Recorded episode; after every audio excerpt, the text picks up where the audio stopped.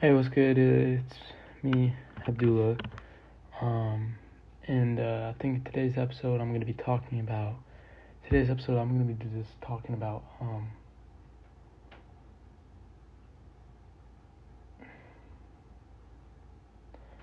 I don't know. It's just uh, like a lot of things have just been happening, and uh, in order just to like stop spending, you know, I, guess uh, like this week what I've learned is a lot. So I'll just take you down like a rundown of what I've learned.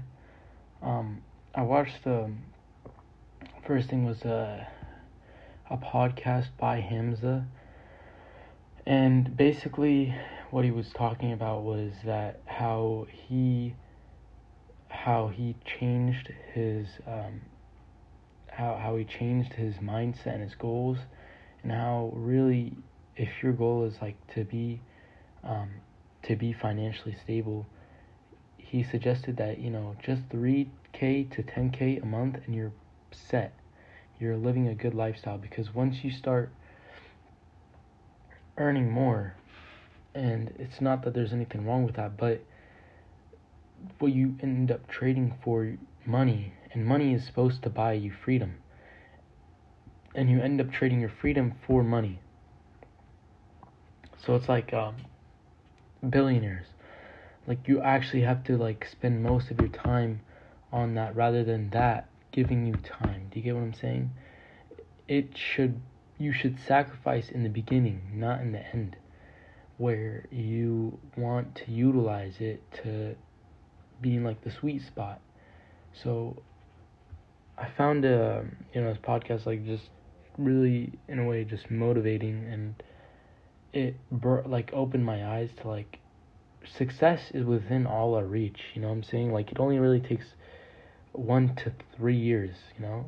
Um if you just continue to do self-improvement which I'll tell you, it isn't an easy journey though, because like life is filled with temptations, um, junk food, uh, social media apps, and if you're not constantly on your goals, working out, um, reading, getting on top of your work, it's easy just to fall in behind. But if you could do this, like just sacrifice those years it'll be so much more worth it. You know what I'm saying? Like so like delayed gratification and all that type of stuff. It's a lot more worth it. Um and we're just talking about like the end game. You know, usually like it's like it's the hard path that is the easy path and the easy path is what's hard. So take the hard path cuz usually the hard path is what is right. You know, sometimes I have to remind myself like today like I'm a bit ashamed because it's like I didn't take the hard path, which was the hard choice, which was in a way like separating these two people fighting and and I hate being a bystander. I just hate it. I hate but I don't know why. It's just in my mind. Um I'm not sure if I told you guys on the podcast, but there was an earlier fight that happened in the earlier the year and I stepped in and I got the kid like off of him.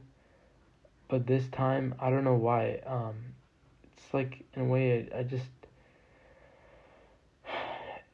I don't know why. I I know that I shouldn't like I should have stepped in though, like at least when the kid was on the ground, and like should have broken them up. But at the same time, I know it's right, and I know that it was the harder thing to do. Um,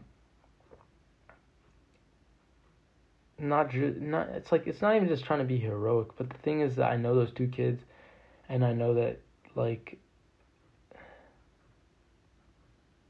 I don't want to say that they're not worth saving, but it's like in a way they just kind of figure out their problem on their own.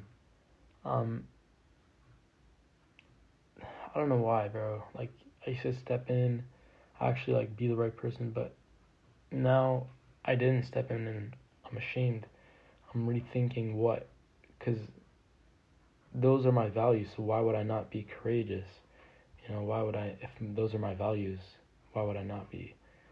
Um, I don't know why that just cut out, but as I was saying, like, uh, for me, I just know that I have to stick to my values and and I shouldn't I should always take that hard that hard path no matter what it is you know because it the hard path is what ends up teaching me in the long term.